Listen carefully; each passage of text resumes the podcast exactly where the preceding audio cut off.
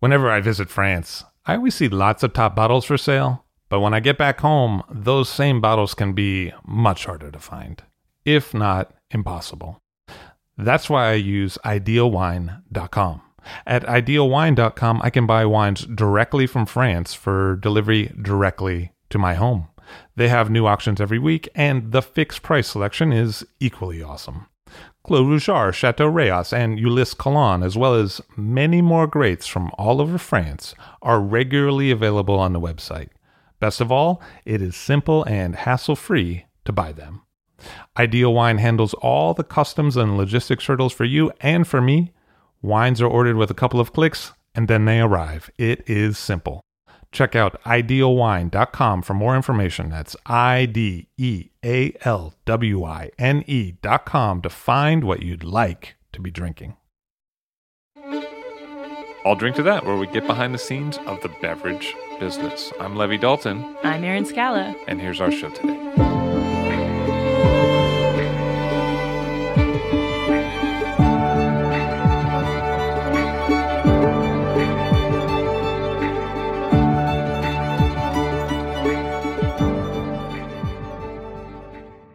John Slover on the show today. Hello, sir. How are you?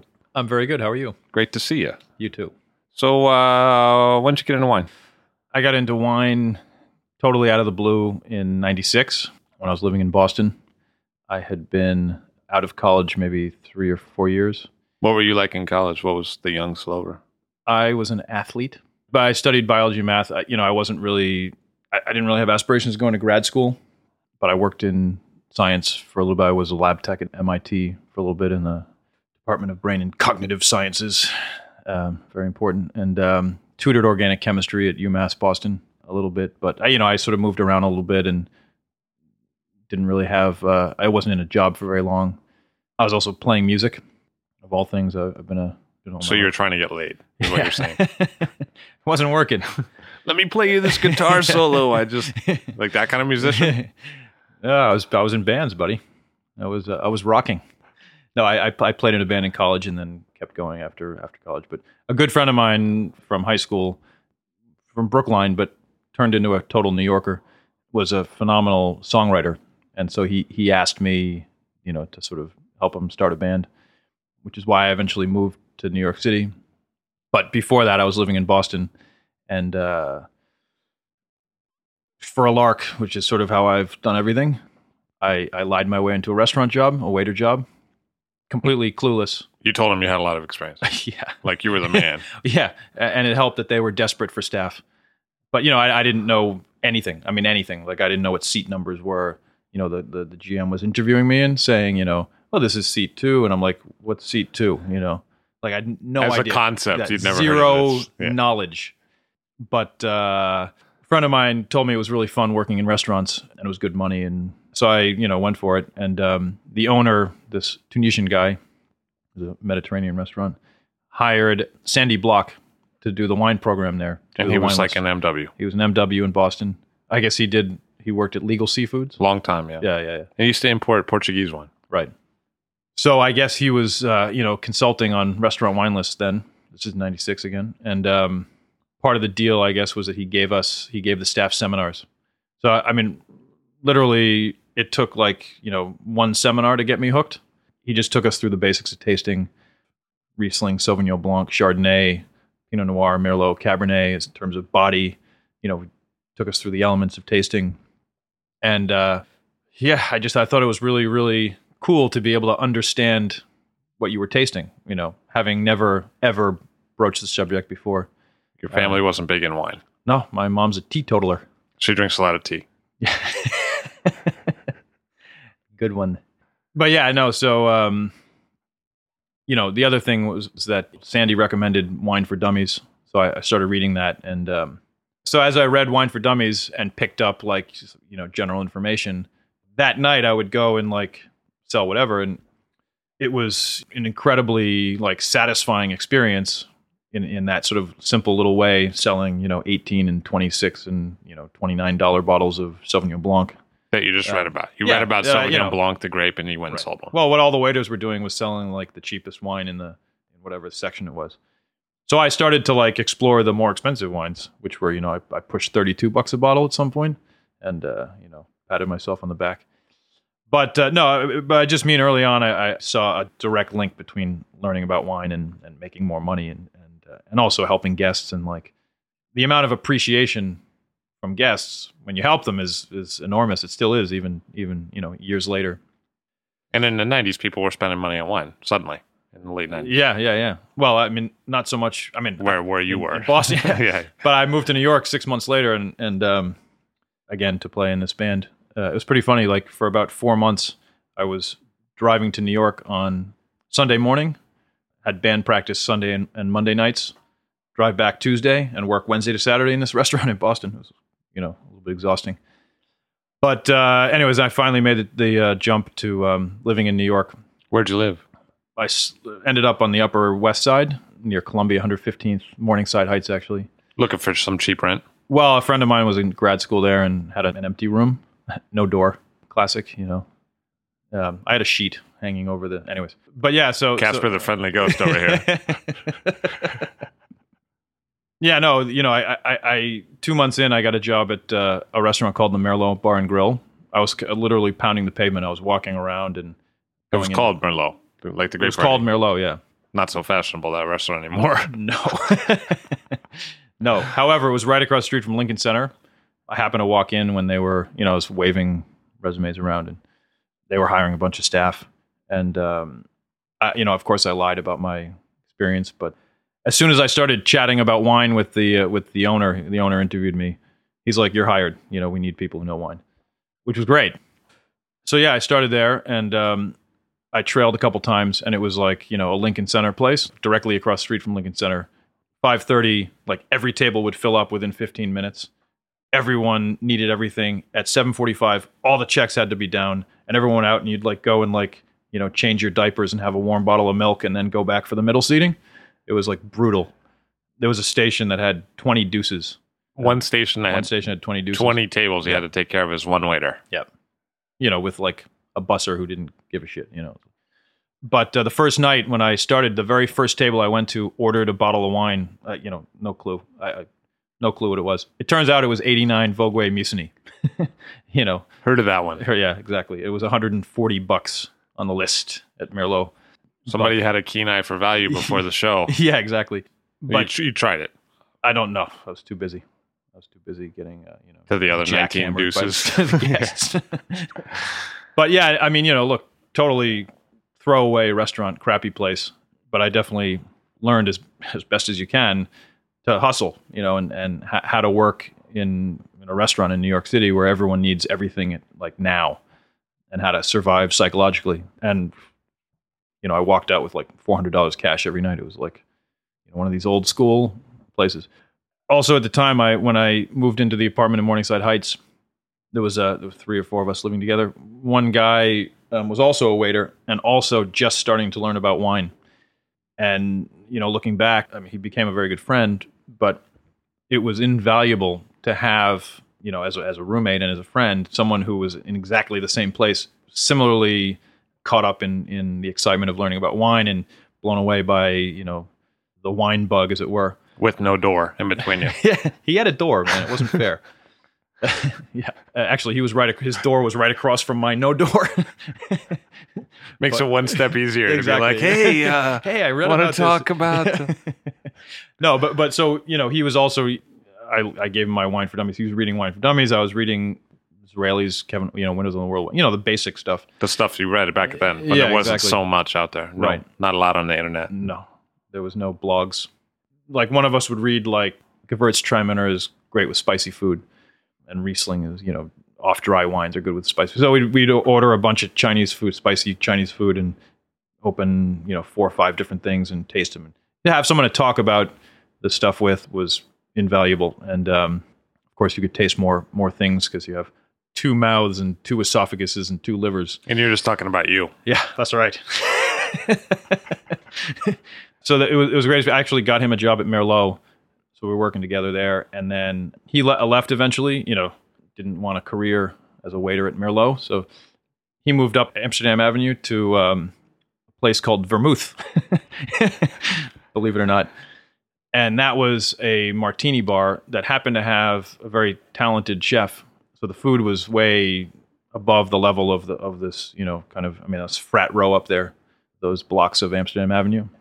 So I uh, eventually left Merlot and went up to work with Jeff, my friend Jeff Puccini, at Vermouth, and uh, we convinced the owner to let us make a wine list. So that was that was my first wine list, co- you know, co-written with uh, with Jeff. That seems pretty early in the game. I mean, like, yeah, this was like I mean, I started in '96, and this was like this was the end of '97, you know, and you know the, the the cluelessness continued.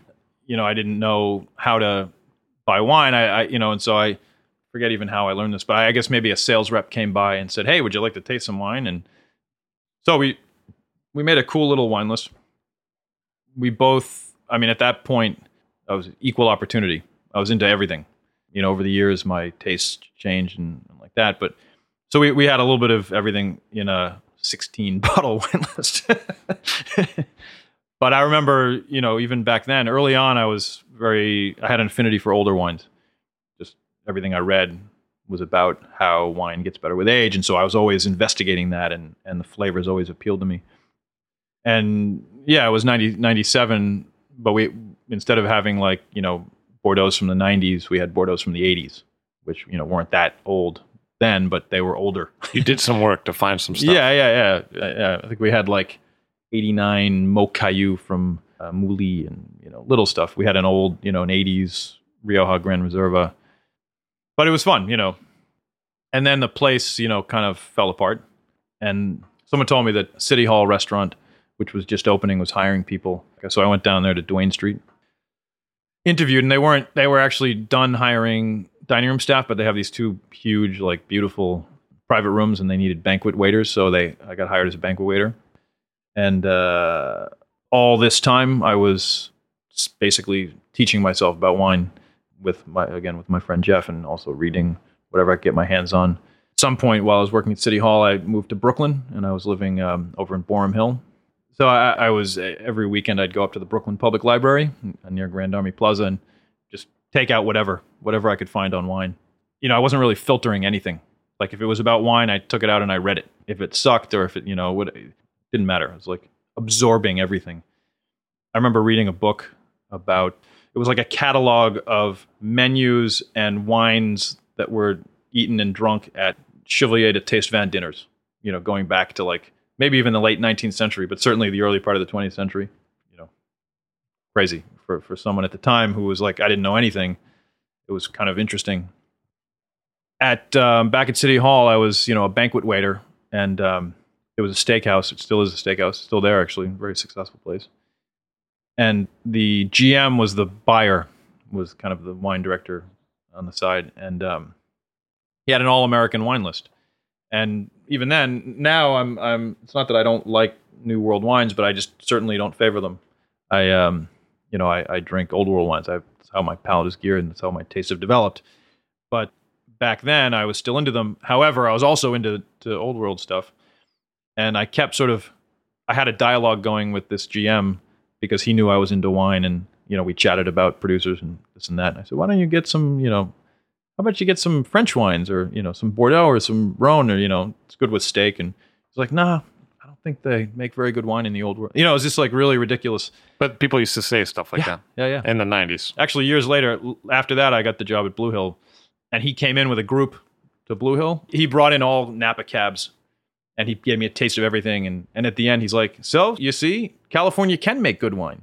I'm like, "You completely misunderstood where I was coming from back then." You know, it's like I never said that. I just wanted a couple of French selections. You know. So he basically told you no. Yeah, yeah. No, I mean he wasn't interested in in any of that stuff. I mean, I was whatever. I was. You were excited, Yeah. and he was like, He was no. crushing me, stepping on me. no, but it did motivate me to go and and try to become a wine director.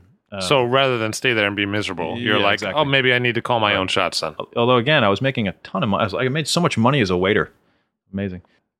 But uh, yeah, I basically decided that you know wine was something I was really I really wanted to do, and I mean, clearly, it seems like it Yeah. affected a lot of key choices there For in sure. pretty quick succession. Oh yeah, definitely no. No, I, I knew you know, as a waiter at all of these places, there were no sommeliers. I mean, these were not uh, you know cutting edge restaurants, and so essentially, I was the sommelier for my tables. So I knew I could do it. I knew you know it would just be you know a slightly different kind of sommeliering, you know, just without all the taking orders and dinner orders and stuff like that. But Making salads and well, you know, I ended up getting the, the job of wine director at Blue Hill, which was a phenomenal first wine director job, and I I got it with a little bit of luck and and the right kind of timing and the right kind of people like sort of pulling for me and and um and then also you know having learned a lot about wine and helped so um I ended up interviewing like three or four times. They had hired Liz Willette to to help interview and pick out people and vet people. So I eventually interviewed with her and um and this was when Blue Hill was first starting. yeah, hadn't opened yet. And uh, I remember like a particular conversation with Liz and Dan and Franco, Dan Barber, the, the owner, where Dan had the idea to put a wine suggestion on, on the menu for every dish. And I he said, you know, what do you think of that? And I said, I said, well, I think, think it's a great idea in some ways, and I think in other ways could cause some confusion for people. And I think for sure it'll prevent people from exploring off the beaten track pairings or exploring at all because people will walk in and they'll be like, I'll have that dish and I'll have that wine. Um, and there'll be no conversation. And, and he said, Well, give me an example of an off the beaten track pairing. I said, Well, a steak with a very, very light, austere, high acid white wine, for example. And um, I think that impressed Liz. I think she recommended me for the job. And I think, well, I think it also impressed Dan because he, he's all about thinking differently about things. What was he like? Dan is, you know, amazing, totally revolutionary. He, he's not the first person to local and seasonal, but he certainly like grabbed it by the horns and and uh, by the balls, shall we say? By the roots. by the roots. yeah, that would have been funnier. But yeah, he, he um, amazing like bottomless energy, and uh, really, it, he's driven by strong belief and philosophy on the matters of how big agriculture is sort of wrecking the, soil and how the way to save the economy is is through you know local and seasonal agriculture and you know et cetera et cetera et cetera.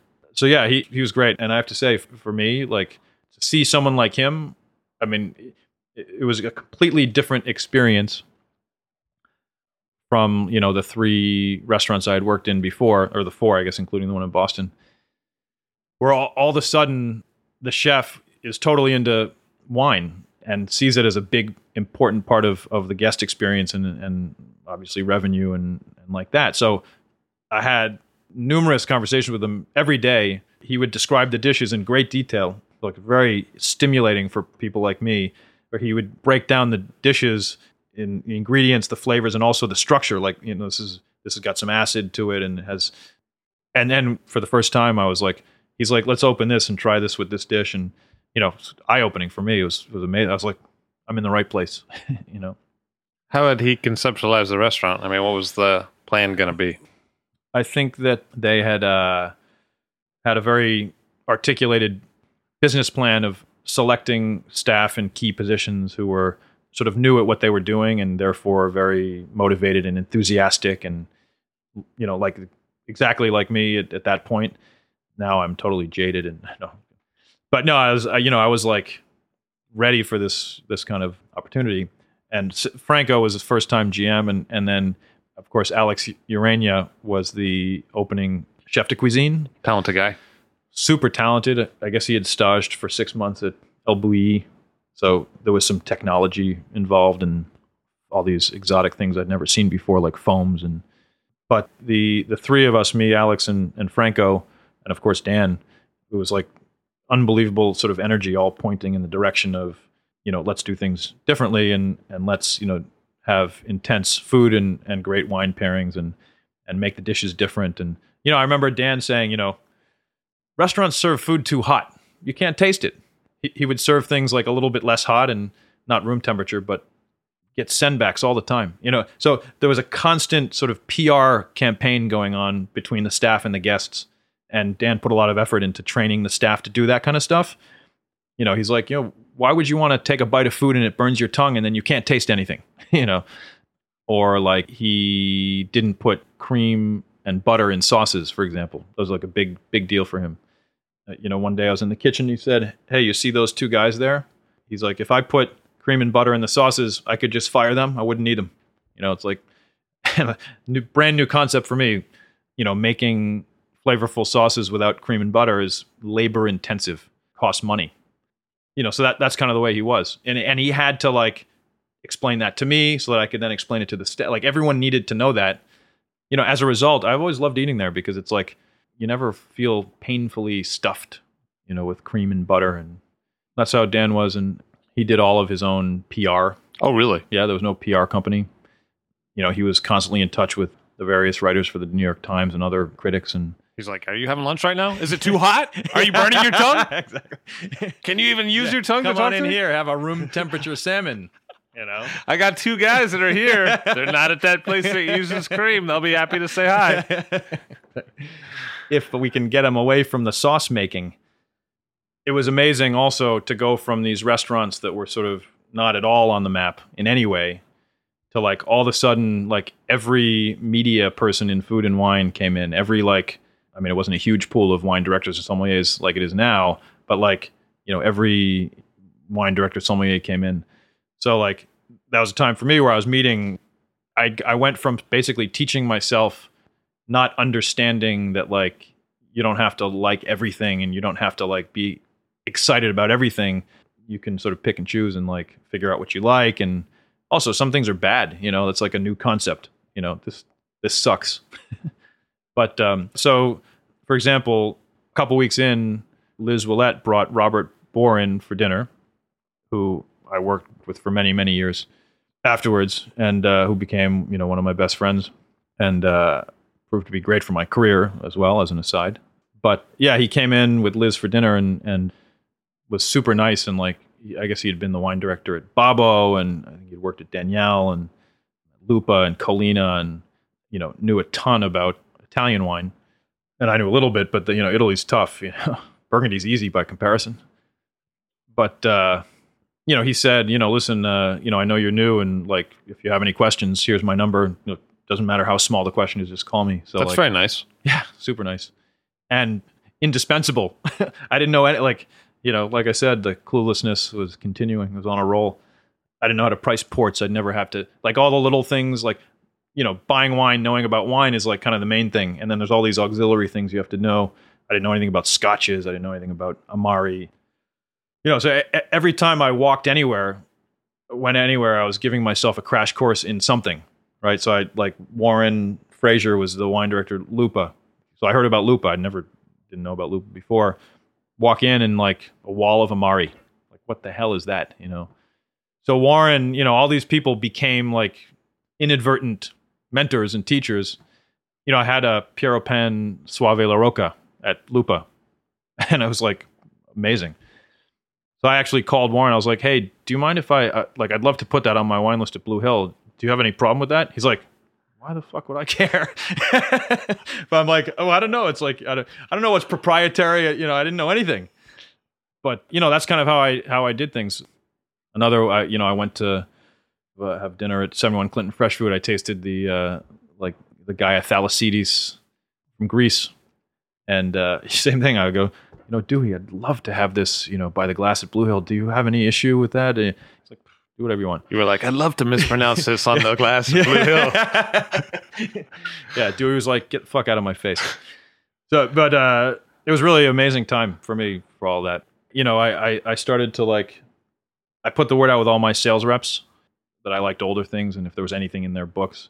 So I, I found my way to some like, you know, seven or eight, 10 year old like Copertino, Rosso Reserva. From the co-op, Yeah, yeah, yeah. in terms of something with age, you know, taste Yeah, yeah, old. yeah, yeah. Has that Yeah, this was like a a seven or eight year old Negro Amaro, which I mean, it was like eight bucks a bottle, seven bucks a bottle or something like that, cheap. And uh, I think a lot of people were surprised that I was pouring something with a little bit of age, not a lot of age, but a little bit of age, and uh, it was a great wine. Like it was really had a lot of appeal.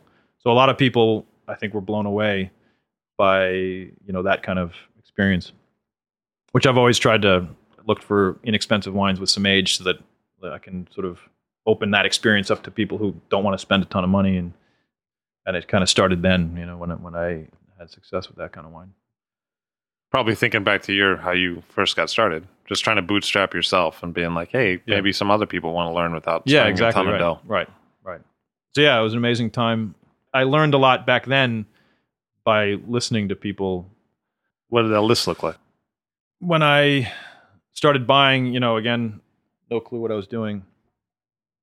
I somehow understood that because of the lightness and the intensity of the food, that the wines would like lighter, you know, less alcoholy, less oaky wines would be better, particularly Riesling, Chenin Blanc, and then reds that you know, Burgundy, Beaujolais, things like that, Dolcetto, Barbera, I just started tasting with purveyors and buying, and I'd say, "Oh, well, I'll take a case of that. I'll take a case of that." And little by little, I, I ended up with hundred wines, and I and I printed it up on their stationery. Dan's sister or sister-in-law, uh, you know, was in charge of all this stuff. She had a format, uh, you know, beautiful little wine list. Printed up, and I gave it to Dan, and he looked at it, and he just started cracking up. I was like, "Ah," um, and basically, he's like, "There's one California Merlot, there's one California Chardonnay, there's no Cabernet." you know, except for, you know, he's like, oh, there's a Bordeaux, but there's no California Cabernet. And it was not entirely unintentional, but it was basically unintentional. I just started buying stuff that I liked. And um, so I ended up with an eclectic, you know, list of 100 wines with, I mean, now it's not so off the beaten track, but it, I guess at the time it was a little bit more off the beaten track. You know, German and Austrian wines. I had a selection of sherries. At some point I got into sherry. You know, it was like, there's definitely some labor of of love involved in some aspect of what I was doing. You know, there's an element to that and what I've always done of turning people on to things that they might not know. And that's I mean, that was very easy to do with Riesling because not a lot of people do that. It's still easy, but it's more people know about it now. Well, also the prices were going high for white Burgundy, and we were in the dawn of the Premox, right? Like, and there was these That's true, yeah.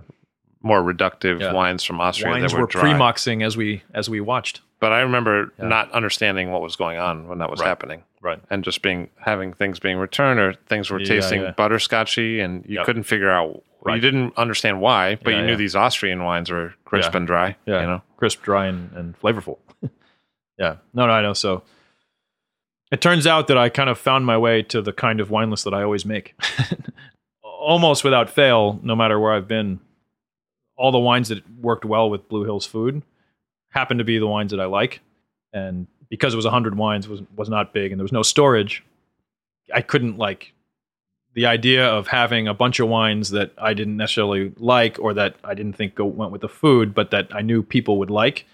I just I could didn't have room for them, and frankly, Dan was behind you know doing it differently. So you know every now and then I'd get you know someone come in and say, "I want a Cabernet," like with your poached salmon. It was uh, a lot of the guests came in understanding what kind of what the place was like and and people that didn't really understand what the place was like didn't come back and and it was you know was fine and you developed a lot of fairly well-to-do regulars. I mean, West Village and that yeah place. oh yeah yeah yeah You know, they Yeah. had money to spend, and they came Yes. back a lot.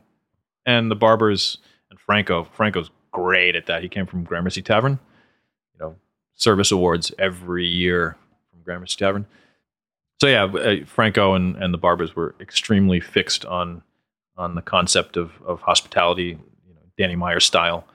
And then you know after blue hill i ended up at uh, washington park and crew which i'm sure we'll talk about but that wasn't necessarily me buying although i did buy a bunch but that was a big big program Yeah, I mean that seems like night and day yeah night and day yeah from But- what you had. in no terms for of sure yeah size. Right. But then later at Bar Henry and at Ciano, it was still like this, a similar kind of list as, as what I had at Blue Hill. You know, with obviously variations. Ciano was Italian, so I had a lot more Italian ones. The time changes, but the slover remains the same. That's Is right. that what you're trying to say? Yeah, that's right. Well, I, I was struck by um, listening to Beth Von Benz's uh, podcast, how she made a eclectic list at first, and then later she made a Greek list, and then later a steakhouse list. And I'm like, I've never, you know, really gone outside of my comfort zone. um, so Beth is my new hero. How did you end up at Washington Park and crew and all that? having become good friends with Robert, uh, Robert was hired by Jonathan Waxman and Roy Welland, who was the the um, financial partner of Jonathan. Robert was hired to to do the initial purchase for Washington Park. So I guess Robert was moonlighting at Nick and Toni's in the Hamptons during the summer, and Robert knew Jonathan from working at Colina, and I guess uh, Jonathan met Roy maybe through their daughters, and uh, John, you know, they decided to partner up and make a restaurant. And then Jonathan said, "I know who I want to hire." So Jonathan brought Roy to Nick and Toni's to meet Robert, and and uh, you know, kind of the rest is history. But um, Robert was tasked with creating a, a wine team, so he he hired me and Alex Miranda, who had been a sommelier at Colina with Robert. Actually, I, almost every place that I've worked, I worked with Alex. Oh, really? yeah, yeah. He was a bartender at Blue Hill. We were sommeliers at Washington Park. We were sommeliers at Cru. I hired him at Bar Henry to be a sommelier. Your future at Bowler is set. That's right. yeah.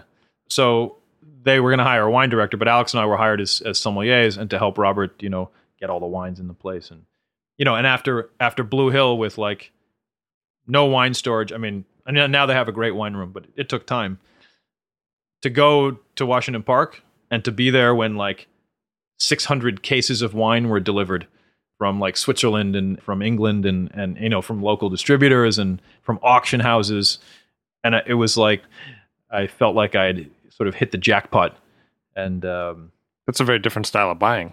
oh yeah Not totally. just from the distributor, but no I know yeah I had a tiny tiny little bit of that at Blue Hill coincidentally with Robert's help I mean there was just no room at Blue Hill for that so you know here's you know boxes from BV in Switzerland and open them up and it's like one exotic Italian wine after the next, like a procession. You know, 85 Torricelli, Quintarelli, Bea, like all these handwritten labels. It was like, you know, I see this whole time in, in slides, you know, with all these exotic labels floating by. And, you know, it was just ridiculous. But, and then also cases of like Grands Echezeaux and Richebourg, cases of Jayer and DRC. And I mean, I'd, I'd read about these producers and they were like holy grail wines to me they those wines never become not special. but of course, I've I've I've had them um, a lot, and so it's different now. But back then, I was like, you know, reaching out to like stroke the bottles and like, holy crap, it's like Jayer. And uh, I mean, you know, besides that kind of experience, we were kind of scrambling to put all the wines on the wine list, and like, you know, it also stretched my knowledge of like appellations and things like that. I remember particularly putting all the Corton Charlemagne that we had under the subheader Aloxe Corton, which you know Robert bitch slapped me for. because there's a He's like, "Oh, a is that parallel." wine? Is that is that Roumier Corton Charlemagne from Aloxe Corton? Huh, asshole." So you know, I had to go to the book and figure out where the you know, and um, I mean, and, and that in itself, I was like, "Holy crap! One vineyards in three different villages." You know, so yeah, that that was amazing. And then also, um, I was tasked with at Washington Park when we opened, uh, building out one of the wine rooms. So I, I designed the shelves, and I mean, you know, Robert's guidance and you know, pitching the shelves back a little bit, a, a degree, just so that a they don't roll off, and b you take the wine off the cork a little bit, and then you know, coming up with numbering systems. I mean, we're talking about twelve hundred selections we opened up with. We ended up with two thousand at Washington Park, and then later at Cru we ended up with four thousand. But a thousand, you know, twelve hundred selections. You actually now have to like figure out how to find them. you know, instead of like opening a box and like pulling the bottle out. I the think it's in basement Blue here. Hill. Yeah. you know, it was interesting to like think about coming up with a numbering system and a bin system and because there wasn't a lot of computer no uh, resources for that. no everything was in excel and you know when we when we were done getting everything in and we printed the list jonathan waxman said okay guys he like he sat at like the furthest table away from the door of the uh, kitchen he's like i'm timing you i'm ordering a bottle of you know x and like he would time us to see how long it would take us to go and get it which was you know i was like that's a great idea. And so the whole bin system and acquisition and, and like that i think is fascinating. So washington park was open for 02 and 03 and uh, you know robert was buying wine. Robert and roy would go to auctions and even jonathan went to auctions. I made a big purchase in, in austria as well and i was also buying locally so it was kind of like a consortium of buyers. And we were buying faster than we could you know bring the wines in. So we'd buy a bunch of stuff send it to you know our offsite warehouse. And then when we had time we'd bring some in. But when washington park closed we had 2000 selections. It took us about six or seven months to renovate and change to Cru.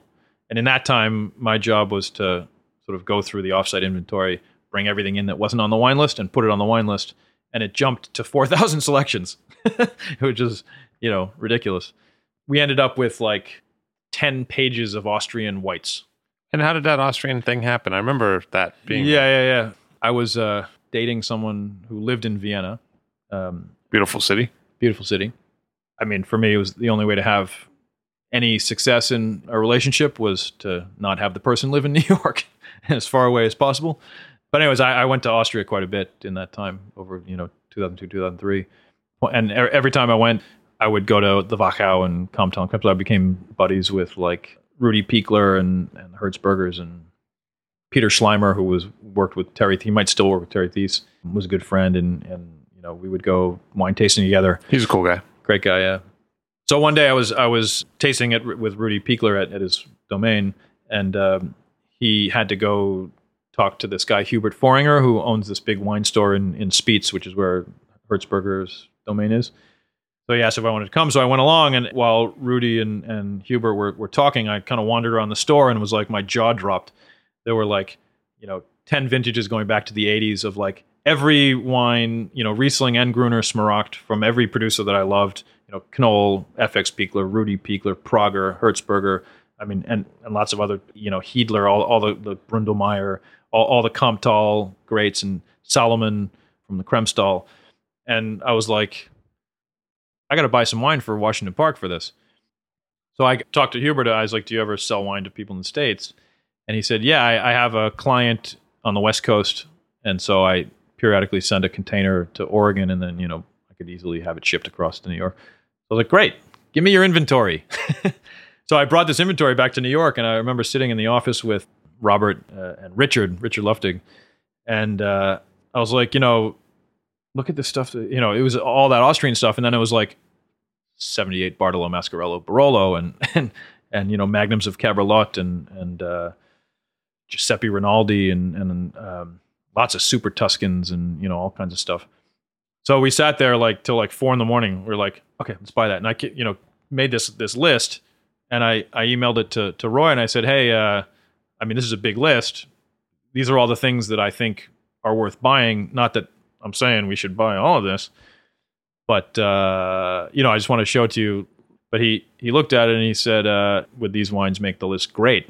And I said, definitely. He's like, okay, buy it. I'm like, The whole thing. I'm sorry.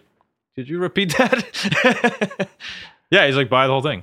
Um, I mean, he was great that way. Like, you know, he he gave us a lot of freedom. It was really, you know, uh, uh, an honor and a, and a pleasure to work work for him. And and you know, we because of that attitude, we were able to put together this amazing list with like, I mean, certainly the best Austrian selection outside of Austria. it was great. I remember Yeah. drinking quite well. Yeah, and um, I mean, not to mention the, you know, we must have had half of it must have been Burgundy. You know, the verticals that we had. I mean, we had if we lifted our Napa section out of the Cru wine list and put it in any steakhouse, it would be, you know, would go toe to toe with like, you know, any. We had like hundreds and hundreds of selections of of Cabernet. You know, people accuse us of being like snobs and being old world. You know, it's like look at our Cabernet section. You know, so anyways, it was like you know, Roy was was amazing to work for. He also seems quite smart, Smart as hell. quite good Yeah. with numbers, and You don't want to play cards with him. pretty pretty Yeah. chill actually. Like very very pretty- chill, very relaxed. You know, it's uh, amazing the doors that opened for me by you know my association with with, with Robert and Roy, uh, among other people. You know, I I left Cru at some point to do private wine consulting with Roy and Robert and and uh, and also David Beckwith joined us. And and who should replace me but like you know Josh Nadel, you know, and then eventually Raj Vaidya and and Michel Couvreux, you know, like walk through the doors of Cru. I mean, it was an incredible cast of characters that uh, that I had a chance to to work with and and no, and you know, we're all still friends. So what was the consulting world like? Crew's inception coincided with um, you know the enormous economic bubble that developed, and um, a lot of the people that came in the Cru were incredibly smart captains of industry who were decided to start becoming wine collectors.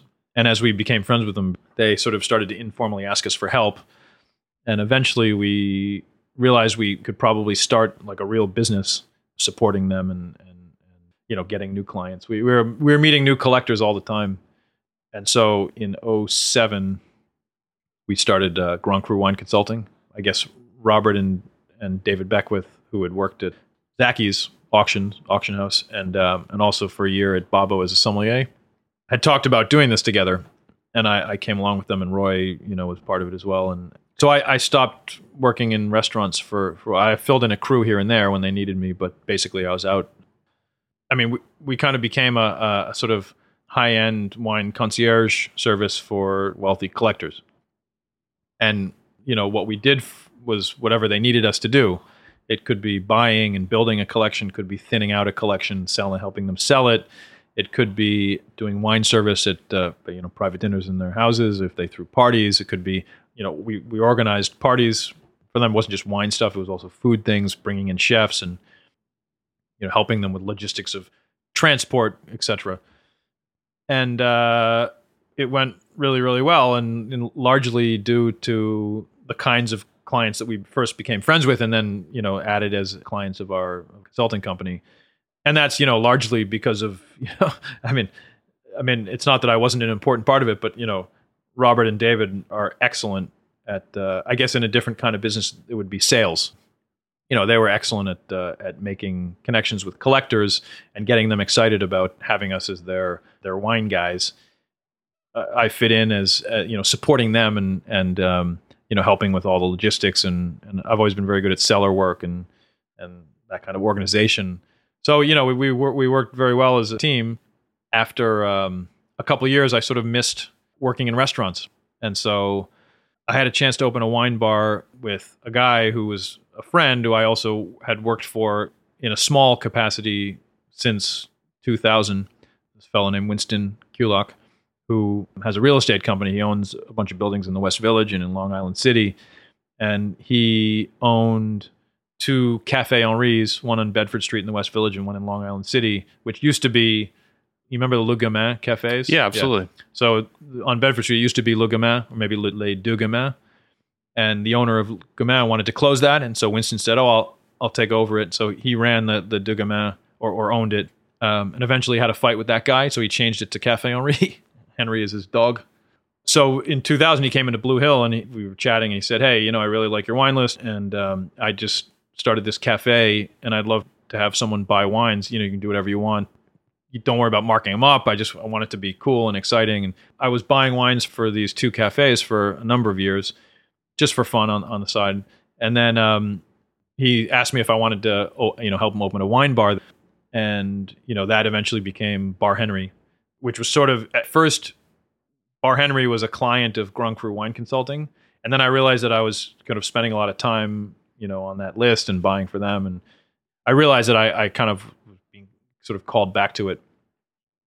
So I, I parted ways with them with Grand Cru. with Grand Cru, and uh, you know, sort of working full, full time on at Bar Henry, which was like a wine bar, which was a, a wine bar. And and when we were talking about how to set it up, I did a lot of thinking about wine bars and uh, sort of thought that if you're going to call yourself a wine bar, a guest should be able to taste a lot of different things and have an education if they wanted, you know, be left alone if they didn't you know, and there should be good beers and there should be, you know, delicious food so you can, you know, because a lot of times something. when you pass a place called Wine Bar, yeah. it's actually really disappointing if you yeah. like wine.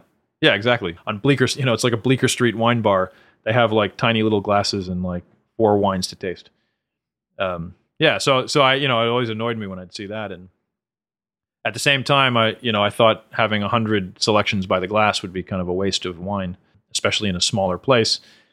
And so I sort of came to the idea of having a selection of a large selection of wines where you could order half of the bottle and then I would open a bottle, serve half, and then I would offer the other basically two glasses to anyone else in the dining room. And uh, I thought that would be a good idea, and that would be a way of like minimizing the amount of wine you throw out because it goes bad, and also create kind of a chaotic, unpredictable. You never know what's going to be open. You exactly, can come try right. something new, right? And and as the wine bar was built out, you know, Winston had had gotten these enormous mirrors for the bar, and so I thought it might be fun to like get a wax pencil and, and sort of write on the mirrors what was available. So I imagine the way I imagine it actually ended up happening is I imagined people would eventually learn that this is what we do, and then come in and like go right to the mirror to see what was open. It happened. It worked out uh, pretty well. It worked out well. So I ended up being like a 250 bottle list or a 300 bottle list, and almost half were available by by the half bottle. Got a lot of press, and you know, it was a cool place where you could like explore wine that way. And and on uh, the other list, which you wasn't offered by the half bottle, was all like you know stuff that we had a Cru. you know, was, you could get a bottle of 71 Marcarini Barolo Brunate for like 360 bucks, or you know. So I wanted everything to be like 20 or 30 percent less expensive than if you found it at a three star or four star restaurant or even two star restaurant. You know, in this kind of downtown place, and you know, it worked pretty well for a little while. So that was cool. And then after a year, Shea Gallante, who who was the chef at the Cru, came to into to eat at Bar Henry, and you know we reconnected. He seems to have always liked you. Yeah, yeah, no, we we always got along well ever since I told him off. Yeah, He's not used to being told off. But a lot of times that's what it takes, right? Yeah. Between two Yeah. kind of Yeah, you know, yeah, dudes. yeah. Shea is very different now, but back in in Cru days, um, you know, he was kind of an asshole, pretty much. But you know, in a way that was classic for chefs, and and uh, you know, I kind, I, I I always sort of like that in chefs. Um, but uh, I think you find it amusing. Well, it's a, Like yeah. I to think you, you're kind sure, of like, of course, yeah. that's amazing. yeah, how cute. You can be such a dick. You know, Yeah. right? I mean, that's the way you respond to it. Kind Well, the, you know, the first chef, the chef in Boston, uh, the first restaurant I worked in, this guy Latfi Saibi, Tunisian guy. And so I started off running food for a couple of weeks, and I put the you know the the food on the wrong table, and I came back and and I said, hey, this table needs their food. I put it, you know, it's like I just sent you with that food. I was like, no, no, I put it on table, and he like literally chased me out of the kitchen with a cleaver. he was like wielding a cleaver over his head. I was like, oh, restaurant business. Not to be taken lightly. Yeah, yeah, yeah. But then you know, we we it was always fun after work, you know. And he'd laugh. Yeah, remember when I almost killed you with a cleaver? And we'd laugh, and it would be funny. That's why you wanted to get into wine, so you could at least have a small That's knife right. to That's right. like corkscrew Yeah. to uh, get back at him with That's right. In case it got ugly. Yeah. Waiter's got nothing. That's except right. a- an order pad. You might have a cleaver, but I have a corkscrew. The thing can go in deep. yeah. Yeah. But uh, yeah. So anyway, Shea was a dick, but an excellent chef. His food's amazing. Yeah, it was really good at Cru. Yeah. And uh, I forget one time in the office, like me and Robert and and uh, Shea had made some ridiculous rule about family meal, and so we were having a meeting to figure out how to work around his rule. And he happened to be in the office because we, and he like kept trying to butt in. And I said, "Listen, you made the rule. This meeting is not for you." and he was like stunned because I don't think anyone ever really talked to him that way. But uh, yeah, no, ever since you know we've been good friends. And uh, So he kind of was like, I'm doing something. yeah, so he came in. He's like, you know, I m- met this guy, and you know, we were conceptualizing a restaurant, and and uh, we'd love for you to be the wine director. Um, you know, we like this half bottle program. We want you to bring it here, and um, so that was Ciano. And uh, you know, I jumped at the chance. You know, I've always had a ton of respect for Shea's food, and and um, you know, he, Shea Shay said, you know, listen, I know how I was at Cru, but It's going to be different. It's gonna be different. Yeah, sure. and it, it was a little different. Yeah, you got staff meal. but yeah, we got staff. Yeah. But uh, anyways, um, I took the half bottle program there, and I figured, you know, there's a big difference in what people are going to be willing to spend and the type of, of clients and collectors and diners that are going to come. So at Bar Henry, the the half bottle part of the list was like forty bucks to like maybe 150 at the top end.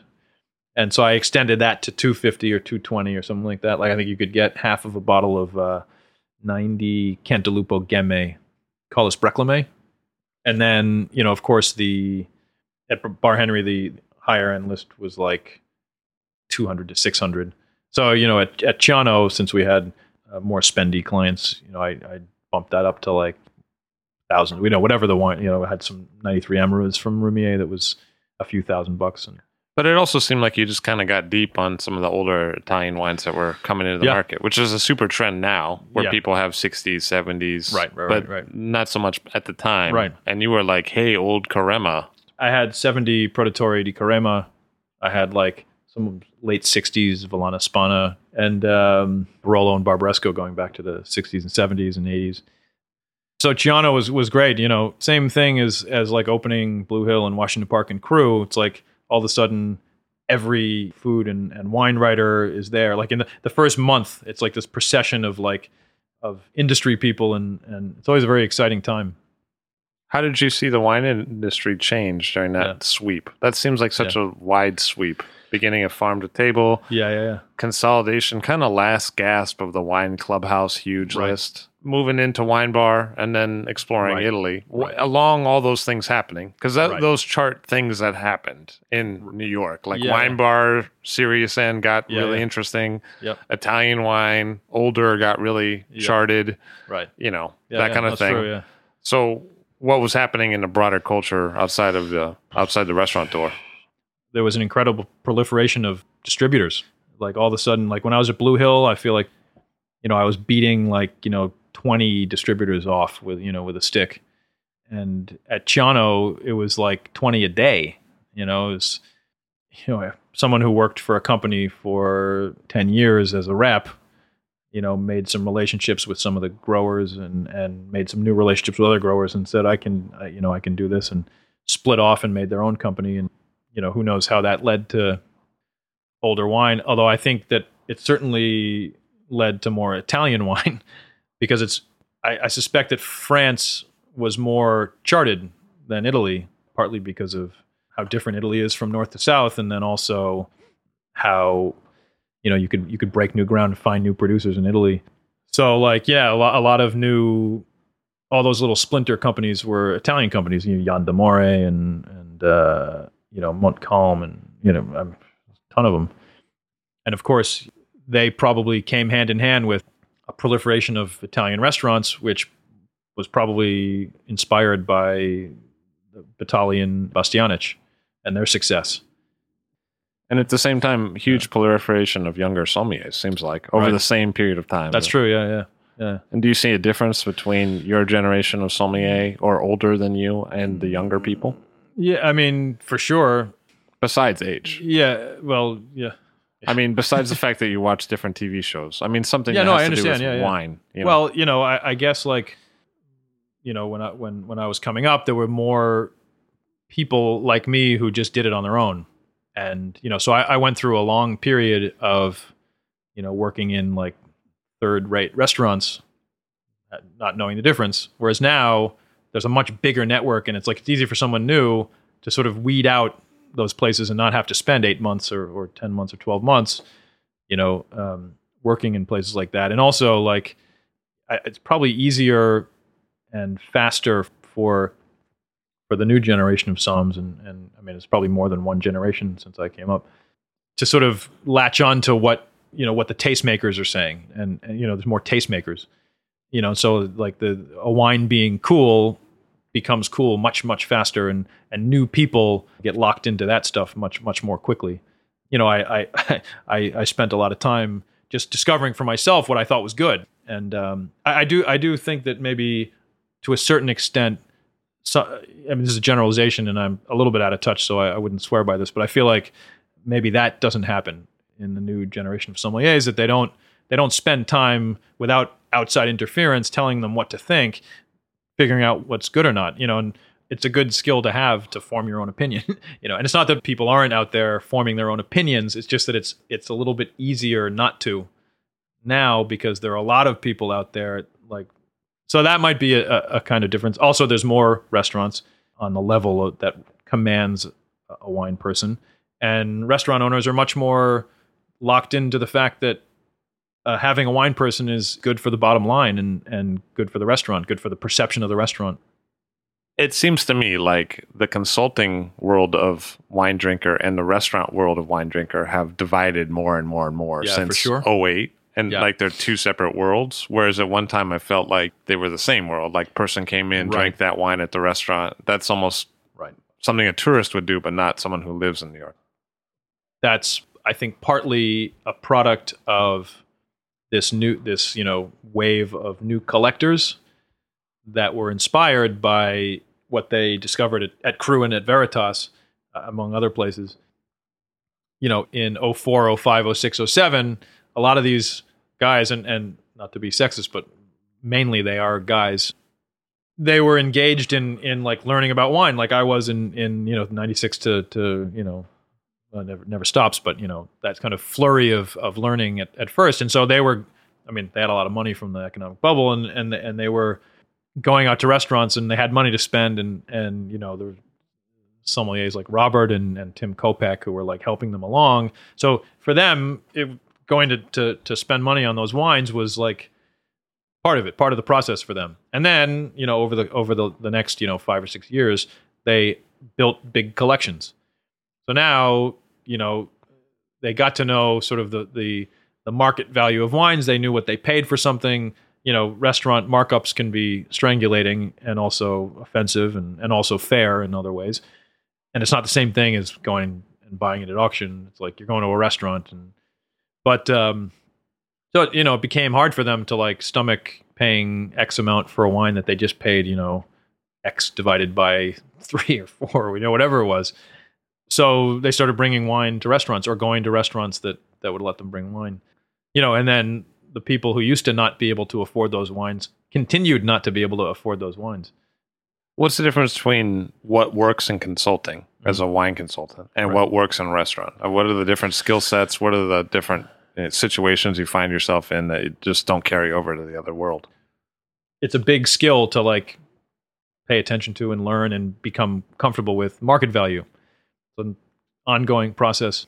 You don't necessarily, unless you're you're at a place like Cru or Veritas or, or Daniel or Rebel, you don't necessarily need to understand market value that much. When you're dealing with collectors, you're dealing much more with blue chip wines almost exclusively and a little bit of, of little, you know, less expensive stuff. But, um, you know, you can get away with, I mean, it's not ideal, but you can get away with not being completely locked into market values for blue chip wines as a wine director or a sommelier, unless you're working at Cru or a place like that or at Daniel. But it's really important for consulting. And, you know, it's something market value shifts every day so it's not like you can master it and then you know take a break. It's like you know, and it's kind of boring. It's not. Uh, it's not. Uh, it's not fun. But uh, but it's important. So that's one thing.